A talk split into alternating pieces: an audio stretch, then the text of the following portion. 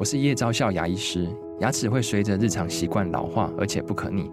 当珐琅质受损，牙齿结构会出现破裂，还有细微的小孔，导致我们牙齿变得又脆弱又敏感。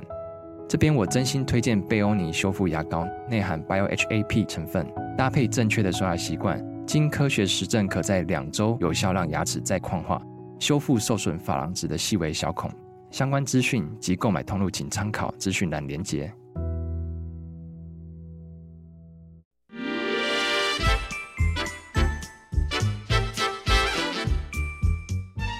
有健康的身体，才有健康的生活。名医昂寇专业医师线上听诊，让你与健康零距离。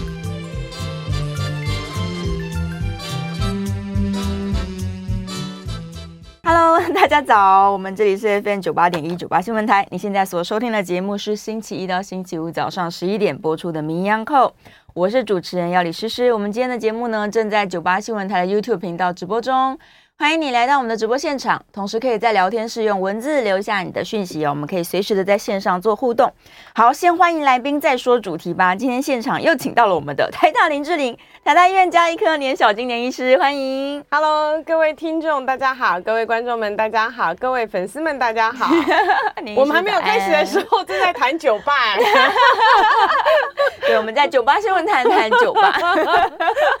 等下台长会出来维持秩序。没有，这跟我们今天的主题有关。这个饮酒过量真的对身体是不好的，嗯、尤其是酒精性脂肪肝。是对，关于酒的迷思，我觉得太多了，因为台湾人真的很爱喝。请问吧。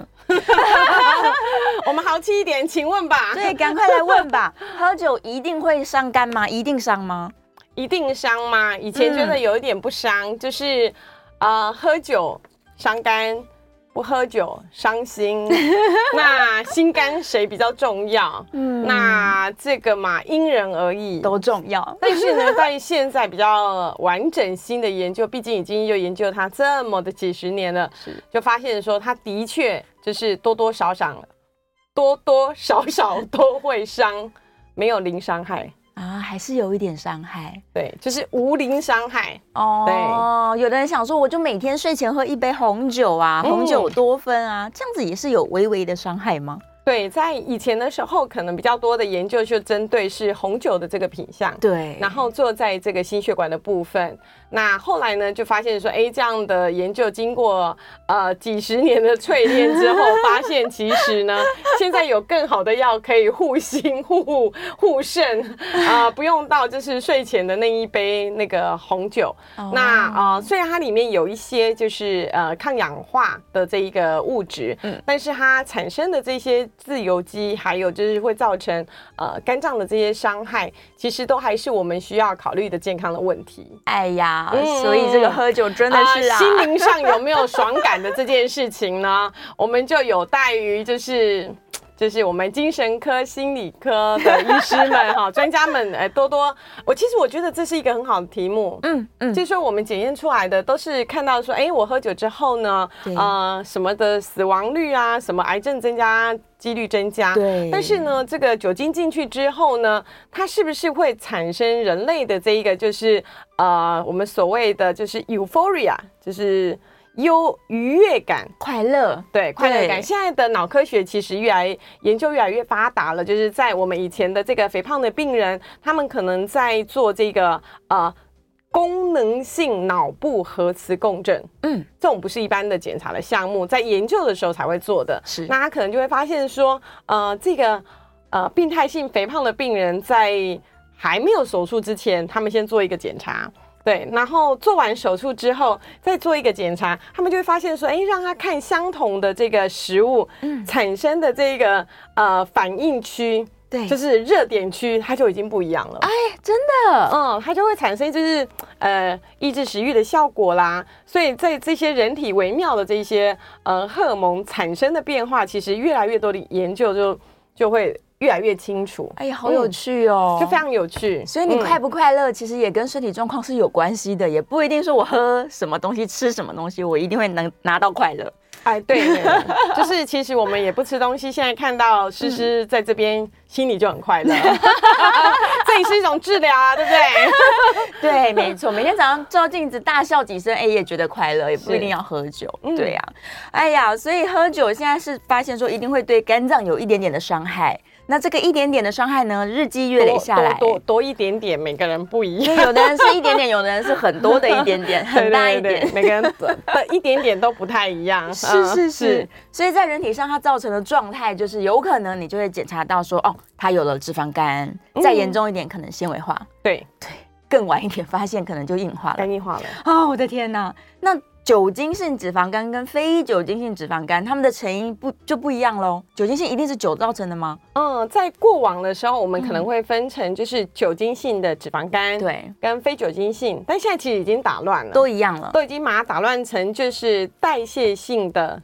脂肪肝，代谢性的脂肪肝，对，只要跟代谢性相关的这一些，譬如说，呃，这个血糖有高，血脂肪有高，嗯、那血糖代谢的异常，或者是这个腰围、血压这一些部分，都有可能会造成是脂肪肝的原因。嗯、包括就是有一些病毒性的肝炎也会造成这个呃，就是脂肪肝。啊、那当然就是酒精的部分研究是更加的明确啊。如果说我们每天喝的这个酒精的量，呃，超过了四十克，四十克吗？就是数学的数据，四十克。哦，四十克，这是一个标准。换算出来大概是每天三四瓶啤酒哦以上的这个量是。大概五到十天就会产生脂肪肝，这么快啊？五差不多，差不多。哇，我想这数据挺好记。然后我连连续喝哦，连续喝啊，我讲的是连续喝以上哈。是。那当然每个人身体状况不太一样啊，但是呢，如果是以这样子的程度下去，嗯啊，五到十年可能就会进入就是肝纤维化、肝硬化了。哇，所以这脂肪肝的这个呃历程，就是跟这个呃。剂量就是喝的量，其实有很大的关系。嗯，如果我每天喝少少的十克酒精，就四分之一，在这个这个数字里面，四分之一是不是危害就会比较少一点？然后产生脂肪肝、纤维化的这个可能性也稍微再低一点呢？就是这是理论上，理论上想法上。但是呢，我们看一下这个酒精的代谢的这个过程，嗯，你就会觉得有一点惊人了，因为。呃，酒精已经被列为就是呃一级的致癌物，对，就是一定会致癌的，就致癌物。嗯、那我们可以看得到，就是说，呃，在酒精就是我们所谓的化学在用的这个叫做乙醇，嗯，对。那它第一个的步骤呢，它必须要有一个酵素去把这一个酒精呢代谢成中间那个叫乙醛。乙醛。那这个乙醛呢，就是我们喝了酒之后会让我们脸红、心跳、小鹿乱撞。在身体里面串流的这一个，这个是公认的一级致癌物，最危险就是它，对，最危险就是它了。嗯，那它呢？它怎么办呢？它在那里必须要有第二个酵素，就是乙醛的去氢酶，嗯、就第二个酵素，赶快把它代谢掉，是，然后才会变成没有毒的乙酸，然后变成二氧化碳呼出去，嗯，小便尿尿排出去，它整个过程其实就这样子。不管你是喝红酒、啤酒、白酒、Whisky。烧酒鸡都一样，烧酒鸭 没有分酒种，就是一样的，好吗？就是它它一样都叫做酒精，所以它一样都找这个路。那现在就是问题来啦。那最奇妙就是这两种酵素呢，在呃国内外呃人种不同，对它的变异度就不同。嗯，对。在国外呢，我们就发现说，这个让这个有毒的这一个物质赶快变成无毒的这一个酵素呢，在国外可能一百个人只有八个人有问题，很少，八 person，对，对，所以人家酒精的研究还挺多的嘛。对啊，但是呢，在台湾算是全世界挺高的，大概有 四十五 percent 以上的人，这一个的酵素基因有缺陷，几乎两个人就有一个。几乎就是两个人就有一个，嗯、所以呢，如果我们开始喝酒的时候会有脸红、心跳、小鹿乱撞，一杯就会红的人，对，大家就记得了，这一个的毒物在我们身上串流的时间，因为停留比较久，嗯，研究发现呢，这些脸红的人比不会脸红的人未来罹患食道癌的机会是多出五十倍。哇，五十倍，五十倍哦，不是五不是五十块可以去买彩券，不是哦，五十倍，是五十倍。天哪！这听起来很吓人哈，真的，这研究真的也蛮吓人的。我身边好多人就是脸就是会红，他还是很爱喝酒哎。对，就表示说我们的先天的这一个酵素其实是有缺陷的。嗯嗯。那这个时候呢，就是说，所以呢，我们常讲说饮酒就是呃适适度饮酒。对。对，适度饮酒。就是适度饮酒，因为每个人的体质不一样，爸爸妈妈给我们的体质不一样，嗯、所以呢，呃，这一个的代谢的速度就会不一样。那我们尽量就是让它不要就是有任何的这个一级致癌物在我们身体里面乱窜的时间，这个是非常可怕的一件事，超级恐怖，感觉好像你喝下去这杯很香很好喝，但是它就是服毒啊。对，马上把毒服进去。啊，对对对，这这这个时候呢，我们就不知道身体产生的愉悦感的那些荷尔蒙是不是够力了。对，就是这这是一个平衡，所以就是适度饮酒这件事情是很重要的。嗯、是，刚刚你也是有讲到一个关键哦，我听到非常多人在说什么、嗯、啊，我不能喝红酒啦，我不能喝什么威士忌啦，但我喝清酒就没事，就他们自己会认为说，某一种喝下去比较舒服，比较不会宿醉。是，但是从这个代谢路径看来，真的是不分酒种哎。啊，大家努力看一下代谢路径。对，这里面讲的东西就是说，你喝下去之后，能不能把有毒的东西代谢完，变二氧化碳呼出去，小便尿尿排出去。对，根本就没有写到它到底是 sake 还是 美酒，还是对，还是 whisky，还是高粱，还是红白酒，或者是哪一个酒庄的酒都没有，不分不分，对不对？嗯。但是的确，我们临床上就是有这症状啊。是啊。为什么呢？是因为在酿造的过程当中。必须哎、欸，那那个东西就不是，就是葡萄变成葡萄酒，嗯，中间就是要有需要有很多的酿制的过程嘛，啊、所以才会有那种一瓶就是几百块跟一瓶上百万的酒，就是 你知道吗？就是水啊、土壤什么的都不一样的差别。但是这些差别里面，它可能在制造的过程当中，有一些人比较多的，其实是可能有一些硫化物哦，就是硫化物。有的人会对于硫化物会产生头痛的这个感觉，嗯，所以他才会说，嗯，奇怪了，我就是喝这个明明就是五大酒庄的酒，为什么就会喝回去之后就是头痛啊，就头痛，非常的不舒服。哎，喝那个几百块的红酒，反而 OK，没没没事这样。其实真的不是酒的。品质好不好，而是因为它可能里面在制造过程当中的这一些呃萃取物或者是添加物的部分，嗯嗯、呃让。我们自己身体对于那一个北哈的情况下会产生的一些副作用哦，所以大家用身体的感觉其实是不准的啦。嗯、就是你会不会宿醉，你舒不舒服、嗯，疼痛感觉是准的，对于价钱是不准的，酒的好坏是不准的。对，是但是无论你喝的贵还是喝的便宜，它都是有酒精在里面，所以它都会、啊、叫做乙醇，都会产生乙醛，嗯、都有可能带来致癌的风险。是的，哎呀哎呀，所以就是零伤。伤害是不可能的，不可能的。对，多少伤害是因人而异。嗯嗯，有的人可能天生体质强壮，他的这个乙醛去青酶很活跃，所以他可能停留在身体里面致癌的可能性少一点。所以有有有一群人就是特别的凄惨，对，就是他其实就在第一关的时候，就是酒精去青酶那一个酶就已经坏掉了。哇，所以他根本就是叫做呃。滴口不沾，嗯，对，他就一进去之后就倒了。对，我们也遇过这样的病人，对，而且完全就是他连姜母鸭什么，就含酒的，你任何的调味酒那，就是有酒精的就不行，因为他身体就是没有那一个酶去代谢它，对，所以他根本就连碰都碰不得，更别提说什么到脸红的程度，因为他根本就没有 没有那一天。哎、欸，那反而好哎、欸，因为他不舒服，他就不会再喝酒精了。他一定会避开，就像我们、啊、呃有一些过敏症，他可能对于譬如说呃严重的花生，嗯嗯，在美国就很常见，是他们可能身体都呃身上都会。随时带一个就是急救针，嗯嗯，一过敏不小心吃到这个花生或者是坚果类的，一过敏起来，他可能就是呼吸困难、全身发疹，他们必必须要马上打这个急救针。对，那有一些人对于某一些东西过敏的时候，一定要从日常生活里面就尽量去避免它发作。嗯嗯嗯，就是逃避它了，不要再使用了。对啊，但是千杯不醉的人呢？千杯不醉的人，他的肝。嗯也不一定好，他的肝是不是特别骄傲，特别好好呢？对，我们刚刚有说过嘛，就是喝到一定的数量，它一定就是会成为就是肝病防治学术基金会常年好友。哎呦呀，对，就是啊、呃，有在做伤肝，当然就是要保肝哦。是，它一定会产生就是这一个呃脂肪肝啊，那进一步就会变成脂肪性肝炎。对，那持续的下去的时候，尤其。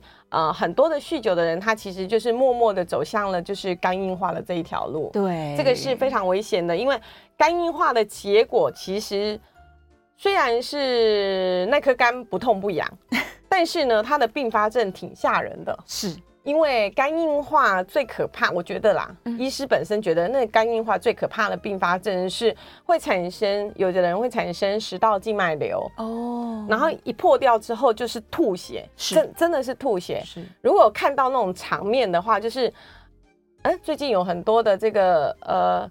呃，戏剧，嗯，就是谁是那个全组里面就是吐血包就是最多。你看，你看到的就是你平常看戏可能觉得很好玩哦，但是如果有真人就是在你旁边就是这样吐出来，就是一口不是一口鲜血，这样是一大滩的一整盆的这个鲜血，这是非这是非非常可怕的。所以那个是就是呃。已经到达了，就是肝硬化的时候，嗯、呃，很惨的这些并发症还不止这个，因为蛋白质制造也不好，所以可能会有呃肚子的这个腹水，嗯、然后下肢的水肿，是，那可能还会产生黄疸，那很多的感染，就是这个是很很很很不愿意乐见的，所以我们还是就是提倡就是。酒精就是适度饮用就好。嗯，喝少一点，喝少一点。来，我们来警告一下大家，现在画面上有一个 图片，告诉大家跟酒精有关的疾病到底有多少，好可怕，密密麻麻。人家就是说，哎，年轻时期话那么多，就是说不要喝酒嘛。对啊，看起来等于所有的病都跟它有关。哦，大家有空就看一看，在这个就是好心肝的会刊里面，其实讲的蛮呃蛮新的，也是蛮。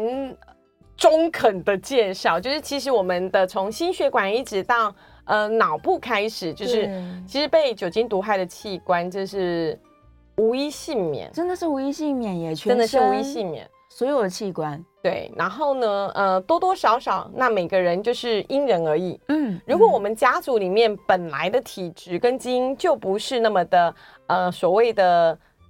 也不叫做健康，就是易离病的或易离癌癌的体质的，就当然就是要特别的小心。是因为呢，我们刚刚也有讲过，就是脸会脸红心跳的这个族群，喝了酒之后两杯下肚，他其实未来得到食道癌的机会就是人家的五十倍。对，这个这个就是就是事实，科学告诉我们。对，那我们就不要。呃，过度的去尝试自己会不会走上那一条路，这样子，嗯嗯、那这个是就是一个提醒。是，那呃，当然就是呃，这个酒精的这个的饮用，很多人就会开始问一些问题啦。刚那个诗诗已经问过，对呀、啊，那您是喝什么酒比较好呢？是啊，是啊，有没有什么选择的方向啊？对啊，有没有哪一种品相的酒比较安全？对呀、啊，有安全的酒吗？呃，无酒精啤酒。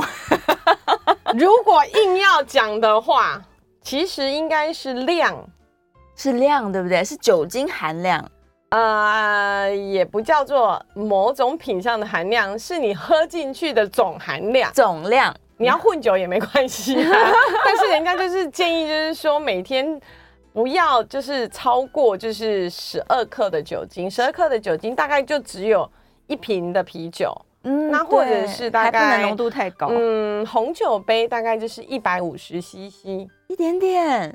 对，那或者是换算出来的这一个像是高粱酒 Whisky 的这个浓度的话，嗯、可能就四小口，一个非常非常小的杯子。对对，非常 四小口，四小口，大概就只有这个量，可能在某些人来讲，大部分可能称为比较安全的范围。但是你每天喝的话，还是会有酒，还是会有酒精肝的啦。不能天天喝。总量这件事情，就是牵扯到我们整个代谢里面这个乙醛的总量，因为你要花多少的时间把它代谢完嘛。是，对，是。那越多啊，当然就是你要代谢完的时间就越久嘛。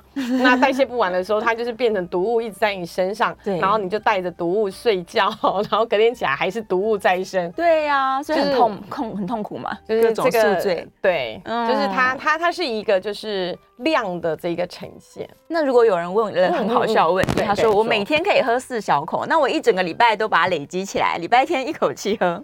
这样也可以吗？哦、呃，当然就是首先就是喝酒不开车，好吗？哈，呃，开车不喝酒，呃，这件事情你要哪一天喝，当然是没有这样子的研究，故意说我集中在哪一天喝，跟分散的喝，到底是不是 OK 比较好？当然以前也有啦，就是说我们算就是不要算每天，我们是算 一整周，一周一周一一整周的总量，但总而言之，它就是一个总量。可是这个呢，就是。呃，大家所知道，这就是一种统计数据。对，每个人不一样。但对我们而言，就是会得跟不会得而已啊。嗯、对，对，会得就是会得。人人家喝这样。人家诗诗就是刚好啊，就是喝这样没问题，年医师就不能够这样喝，喝了时候就出问题。就是这是每个人的体质，啊、先天的体质其实决定了一个很大的一个步骤。真的真的，嗯、而且刚刚有提到说酒精它，它它是跟我的遗传体质有关，有可能会诱发我本来基因可能在某个地方特别容易产生癌症。好了。然后我喝酒呢，就造成它的可能性又更高了。对，因为它实在伤害的地方实在太全面性了，全身对，就全面性的。那当然，我们今天讲的是肝嘛，所以呃，酒精在代谢的时候就会刺激，就一路代谢。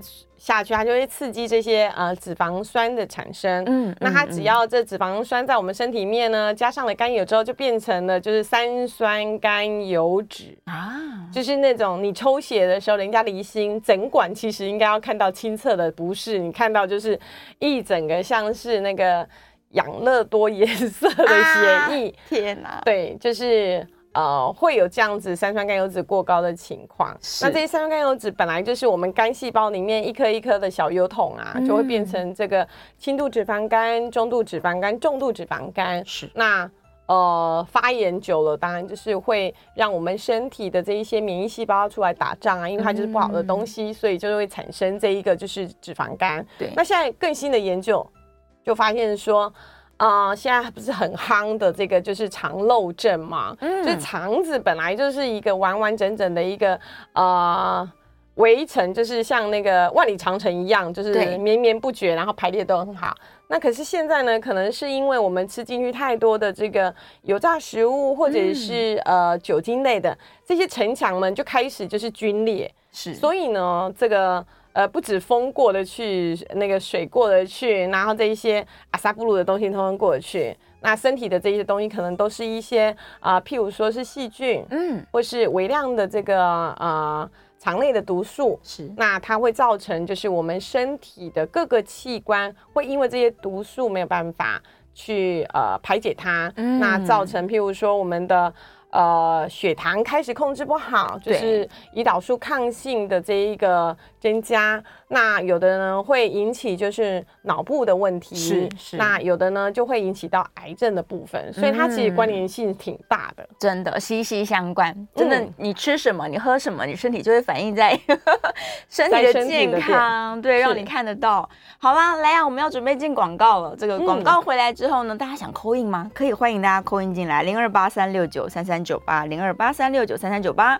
我们来继续问问年医师关于这个喝酒。到底会造成肝脏多少的伤害？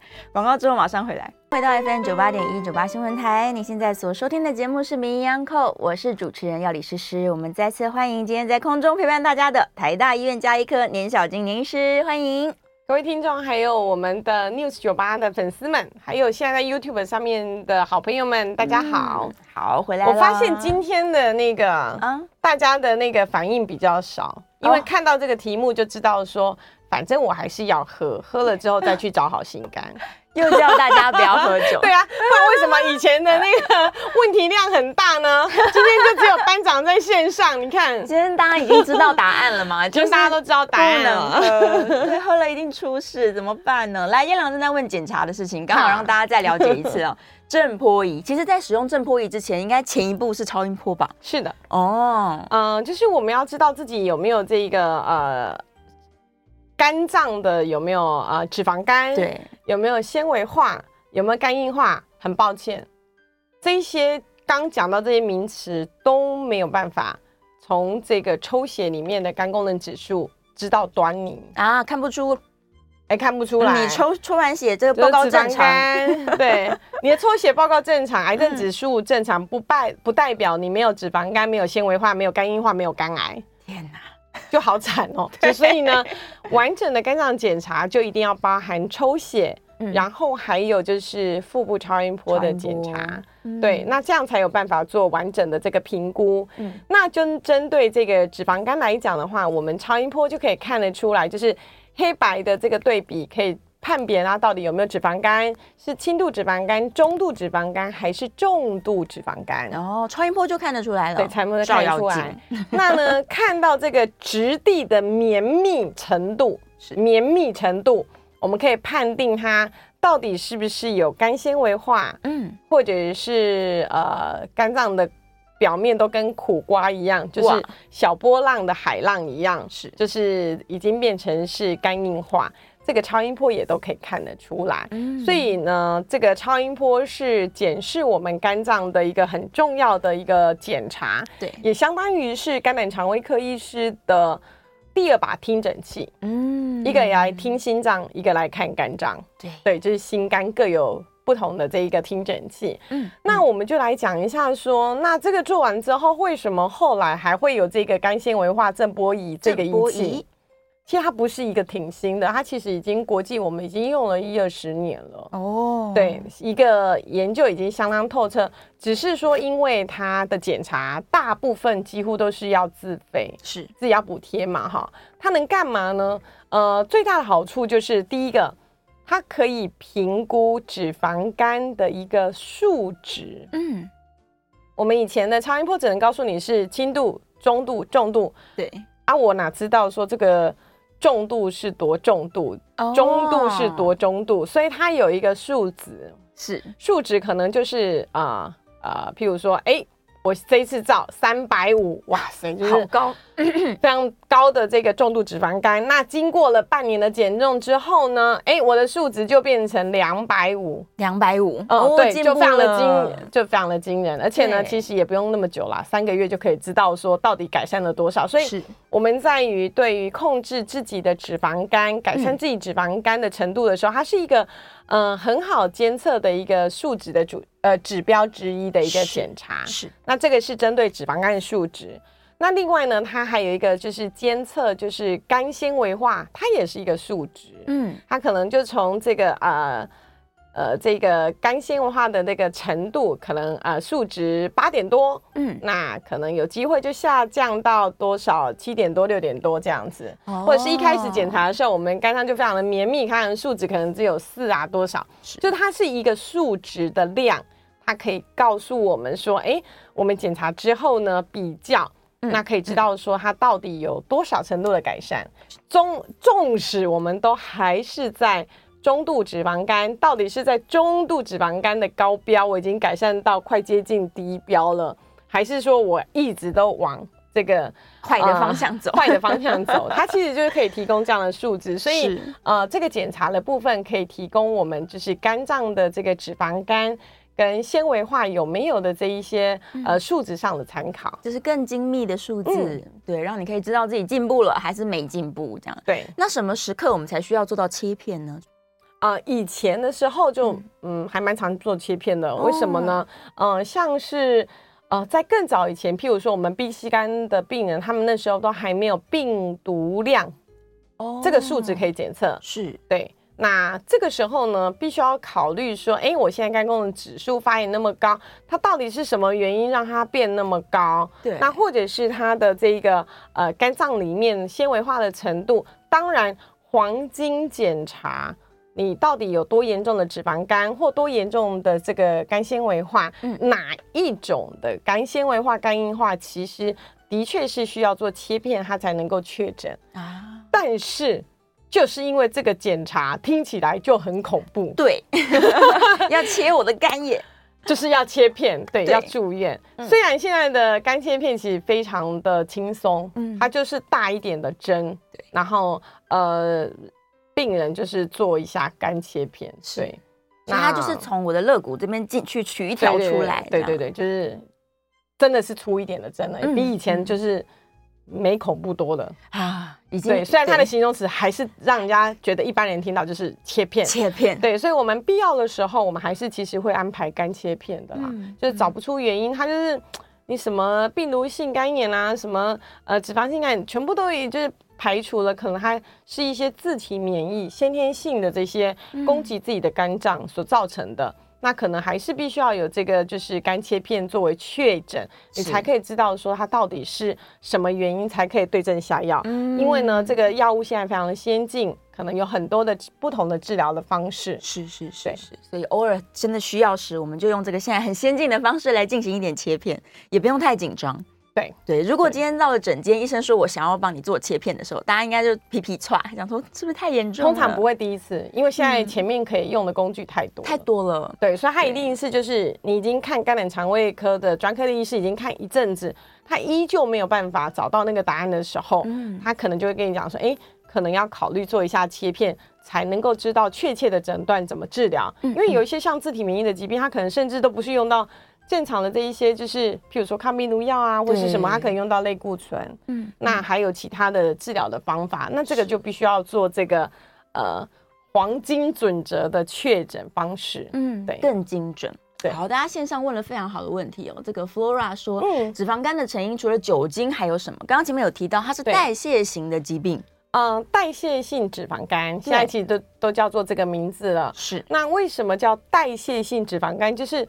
所有以前我们想得到的代谢症候群，就是一个很绕口的疾病，就是代谢症候群。你没办法正确的叫出它是哪个疾病的前身的时候，通通把它丢在那一桶里面，叫做代谢性疾病。哦，所以包括我们的血压高、血糖高、嗯，血脂肪高，是还有譬如说腰围啦、肥胖，哦，或者是抽血的这个发炎指数等等。啊都有可能会造成这一个就是脂肪肝。是，那像是譬如说 C 型病、C 型肝炎病毒的感染的病人，他也比较容易会有脂肪肝。嗯，或者是有一些这个呃使用类固醇药物不得已，譬如说我们就常可能换季的时候会有这个气喘的发作，是，那必须要用类固醇控制。像这一群的病人，或者是有一些呃乳癌的病人，呃。已经治愈完，但是他必须要用一些抗荷尔蒙药物，诸如此类的这些药物，我们都有看过，就是说它有可能会造成某程度的这个脂肪肝。嗯，那当然就是酒精，就是我们今天讲的，它也是就是其中的呃会造成脂肪肝的一个原因。所以现在除了这个呃酒精之外，还有很多的跟代谢相关的疾病都会造成这个脂肪肝，嗯嗯就是昏瓜油油的肝。那它就是等于是一个嗯，身体健康红绿灯哦啊，哦对，就你看到闪红灯的时候，就是不要闯红灯，嗯，对，应该这个代谢能力变差了，对对对对对，可能因为长期的生活习惯不良，所以它就会造成这个脂肪肝的产生。是我刚刚听到一个小小的关键，是不是有一些这个？长辈们，长辈们特别喜欢到处去吃一些民间的什么草药啦、补品啊，嗯、出国又买各种各种东西回来啊。嗯、他会不会也因为他吃的太多这些所谓的补品或者是健康食品，也会造成他肝脏的负担呢？有可能吗？通常呢，我们现在也不叫长辈了，嗯，因为哪个年纪都会做。我们年轻人出国的时候，也不是也会买吗？很爱买吗？就回来都说要孝孝敬长辈，其实自己熬夜的时候要吃。好，诸如此类的，就是说，呃，当然就是这一些所谓的呃中草药，嗯，其实它只要有身份证许可的，懂吗？它是有出生。出生出生证明证明的，对，那当然就好。但是最害怕的就是那种就是来路不明的，哦、没有标示。对，就是来路不明的偏方草药。你不要说偏方草药，来路不明的药品，这个也很恐怖啊，很恐怖。就是根本就没有这个呃卫生掌控，没有国家认证的。嗯，嗯那呃，如果是保健食品的话，那当然我们要有正确的观念啊。保健食品它就是食品，对，它如果是。药品的话，因为我们国家规定的非常的严格，药品就是它要宣称有疗效才可以被称被归类成药品。对，那它就是不能被归类成药品，所以它才变食品，所以它没有疗效，它就是食品。它就是不能有疗效，所以国家法规才规定它只能够变成保健食品，这就是是法规的关系嘛？是。那所以我们对待呃食品，我们每个人都有健康的观念啊，嗯、我们总是不会去吃一牛车的这个再好吃的健康食物。让我想想，一整卡车的豆腐哦。不会吧？对，应该不会吧？没有人会干这种事情，对不对？所以我们对于保健食品就是有正正确的观念就好了。嗯、对，那它当然是第一，一定要是要照人家的剂量吃嘛，不要 不要过量嘛。人家就写这样子，我们又不是大象，啊、对，我们又不是，对我们对是这个要要有正确的观念。是，那哪一种？东西对我们身体美哈，你不要说保健食品，其实药品也会有啊，也会也会。有一些就是对我们身体美哈，譬如说就是很多皮肤科的疾病或者是痛风药物的疾病，现在都研究出来了，我们身体里面身体美哈，就是它会有这一个呃基因的缺陷，所以它根本没办法代谢这一种东西，嗯、那它当然就会出现很恐怖的皮肤的症状啦，或者是其他的。那这个东西呢，当然就是呃会被。报道出来是，那至少合格的或者是呃有国家认证的，你就知道说哦，嗯、有些人会出现啊，自己就不要当小白老鼠哦，就是小白老鼠到底会出现什么东西，这就很看这样就很困难。因为我之前就门诊有一个病人就带了这个酵素来问我说，嗯、那这个可不可以吃？就是这就很难回答了哈。对对，不要拿自己当白老鼠，对，就至少就是。合格的这一个国家卫生标章，这个是一定要记得看选购的时候一定要有的。对，一定要看它。好啦，准备要进广告了。这个线上有人问了一个非常好的问题：解酒啊。大家都想说，啊、哎呀，我既然醉了，我就喝什么解酒？哎，答案到底是什么呢？广告之后回来告诉大家。好，广告过后来一起分享。欢迎回到 FM 九八点一九八新闻台，你现在所收听的节目是《名医央叩》，我是主持人药理诗诗。我们再次欢迎今天现场的来宾，台大医院加医科的年小金年医师，欢迎，欢迎各位听众朋友、观众朋友，最后一个时刻了哈，请大家努力来分享一下。对，来，刚刚的问题非常非常好，好有没有东西可以解酒呢？年医师，哎。我们也很想要，真的，我们也很想要。其实呢。呃，我们刚刚有看过这个酒精代谢的图，就知道其实最好的方式就是让它赶快代谢掉。对，但那里面的很重要的代谢步骤就是那一个酶，那个酵素，是我们又没有办法帮它增加。嗯，老实说，就现在没有一个好药可以让这个酵素增加。如果譬如说它的战斗力本来只有一，我们可以增加变成一百，太好了，那当然速度就很快了，马上代谢。没这个药。没有，还不存在。那个美国史丹佛大学正在做研究哦，嗯、但是报告还需要时间。对对，期待当中，期待期待，希望。所以呢，多喝水，嗯，这件事情呢是可以帮助快速代谢的哦。水分就是水分，大家如果真的还是有就是。呃，就是喝酒的时候，不妨大家就是多喝水，嗯，让这个身体的这个代谢赶快把它代谢掉。是，对，这个是最快的一个方式了，最健康的方法。对对对对，有一些人他可能真的宿醉了，他就开始吃止痛药。吃一颗没用，又再吃一颗，其实我会有点担心。其实那应该是头痛吧？对，他只是把症状这个 压住的症状，对，嗯，治疗症状而已，他并没有真正帮你把这个酒精或是醛乙醛把它代谢。是的，对啊，所以最终还是靠你的肝脏啦。哎，辛苦的肝脏，多喝水吧。吃 B 群也可以吗？呃，B 群只是增加一些，因为长期喝酒的人，他的确就是维生素 B 群，它容易。呃，吸收不良而缺乏，我讲的是吸收不良而缺乏，不是先天缺乏。对，所以呢，呃，的确就是可以额外的适量补充，也不用一直狂吃。哦因为我最近太多的病人都补过量了。哎呀，对，是维维他命 B 群，虽然它是水溶性的维生素，它可以就是身体呃超过负荷的时候，它可以呃水性的排掉。对，但是呢，维他命 A、D。E、K 这四种是油脂性，它就没有办法吃多了排掉，嗯、所以呢就会看呃以前就会有看看到很多的新闻讲，譬如说维他命 A 中毒，对，维他命 D 中毒，这种就是很常会看到，嗯，所以就是适度的呃补充就好，不要太过量，其实对身体还是有负担的。就算是维他命，也就是照它上面规定的吃。不要自己又在那边 加量这样。对，我甚至最近听到很多人会说什么、嗯、啊，他要去吃一些那个什么干粉啊之类的，我都觉得很恐怖哎、欸。就是大家为了要解酒，无所不用其极，各式各样的方法。对，其实事实上其实是没有的，没有用。对，科学就是告诉大家没有用。嗯、好，来，赶快回一回大家线上的问题。二十六岁的男生，这个胆固醇类的这些检查数值看起来都不是太漂亮，嗯、然后没有喝酒，没有抽烟，常常外食，有一点熬夜，要不要看医生呢？呃，要不要看医生？要看吧，要看吧。二十六岁，二十六岁还是值得看一下医生，看美艳的医生。基本上，为了为什么抽血之后可以不用看医师这件事情，我也觉得很纳闷。就很多人做完健康检查之后呢，就收到报告之后就觉得啊，好了，无则无波比，然后那整份就把它放到抽屉里面安着。我也不知道为什么，如果这样，为什么 为什么不看医生呢？为什么要做这些检查呢？要看就要自己判读，对，这有一点辛苦哦。就是我觉得术业有专攻，我最近非常的。呃，坚信这件事情。对，因为呢，我有好朋友们呢写了律师文，拉拉杂杂写的每一个中文字我都看得懂。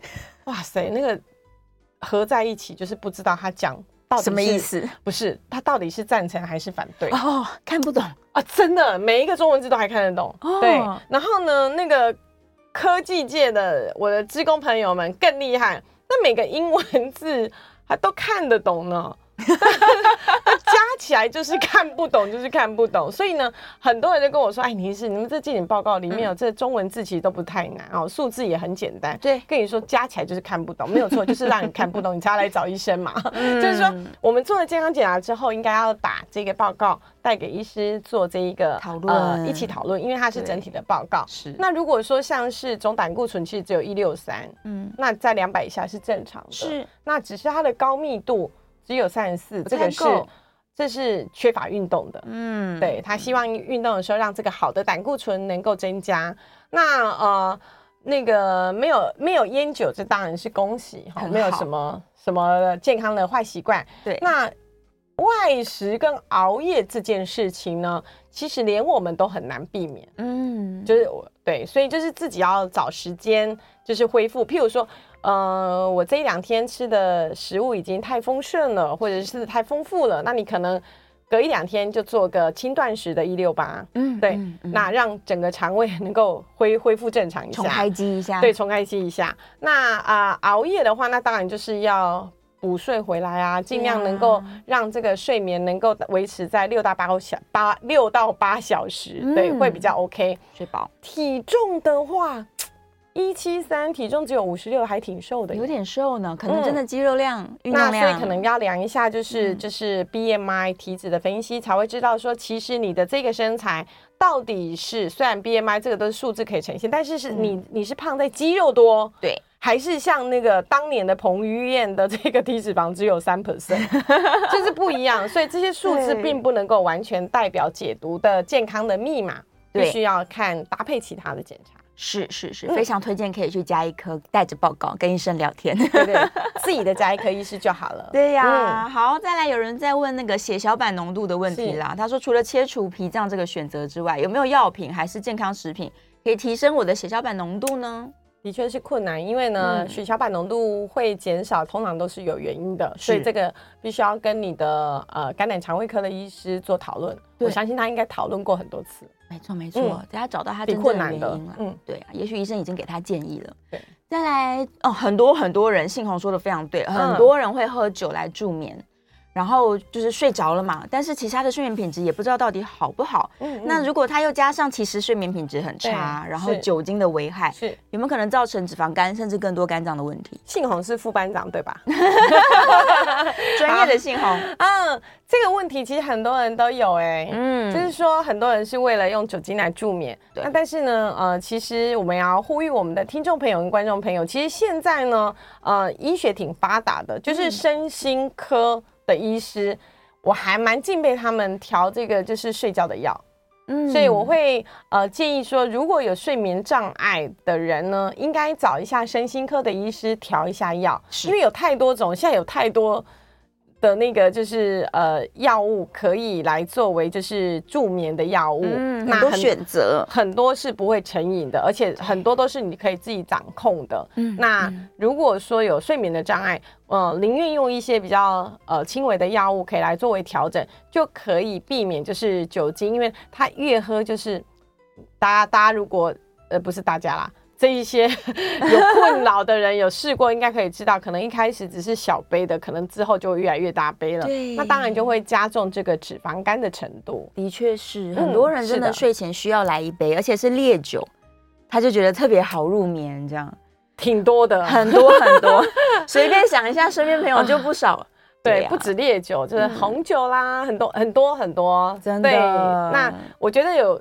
如果是我们的目的是为了要助眠的话，是、嗯、那不妨我觉得可以跟身心科的医师讨论一下，嗯嗯，用一些比较呃轻微的药物来将这个酒精的这一个角色给放淡，嗯、对，那这样子呢？是自己可以掌控自己的这个睡眠程度，也可以掌控这个药物的，对，也不用太担心成瘾性啊。刚刚医生已经提过了，就是现在有很多很多的药物选择，对，很多药物的选择，它其实是已经就是脱离像传统性会越吃越重这种成瘾性。嗯嗯嗯，不用那么担心。我们来帮大家做一个总结好了。假如他一直都有喝酒的习惯，或者是工作的原因，他需要去应酬，但是他从来也不觉得说他肝脏有什么问题，甚至连抽血都正常。对像这样的人，他是不是今年应该要抄一下呢？对，他应该 要每年都来抄一下，每年都要抄一下。对，他要做一下这个腹部超音波的检查，是。因为呢，我们在这个七月的时候做了一个呃全国社会爱心的一个大集结，嗯、那总共呃一个早上做了四千六百多人的免费腹部超音波的一个检查，是。那呃检查就发现，其实已经有高达近六成的人有脂肪肝。哇，好高的比超过两个，眯着眼睛走在路上，你看他如果体型比较微胖，嗯、大概都有脂肪肝，是对，就是超过二分之一以上了。那这个比例其实是挺高的，非常高的。那尤其呢，譬如说我们抽血检查肝功能指数 GOT、G GPT，这是我们检查出来的 AST/ALT，嗯、它是一个肝脏有没有发炎的指标。对，那它正常，不代表。你没有脂肪肝，嗯，没有肝纤维化，纤维化，没有肝硬化，没有肝癌。那如果说像是呃，要很多人就会检测这个呃脂肪肝代谢的这个指数，还有一个指数就是伽马 GT，对，GGT 这一个，它可能在喝完之后十二到二十四小时的时候是最高，那之后会慢慢下来。嗯，那这个也可以来部分检测说你对于酒精代谢的这些能力。哦，是，所以他可以知道的，他知道自己代谢的好不好？部分，哇，很多那个嗜酒如命的人，可能听到这想说，我赶快来检查一下，看看我代谢的快吗？其实立即上我们就看到会不会脸红、心跳、小鹿乱撞，一看大概马上就知道了。真的，大家不要跟自己的身体过不去啊，就是要好好的爱护自己的身体，能少喝就少喝，最好是不要天天喝，适度，适度，适度饮酒。当然，很开心的时候，一年来个一次啊，那可能还。可以，是 好了。今天在节目中呢，谢谢林医师再次跟大家分享，嗯、而且厘清了这个健康的观念。希望大家一定要注重自己肝脏的保健。是，嗯，我们下次节目见，拜拜，下个月见喽。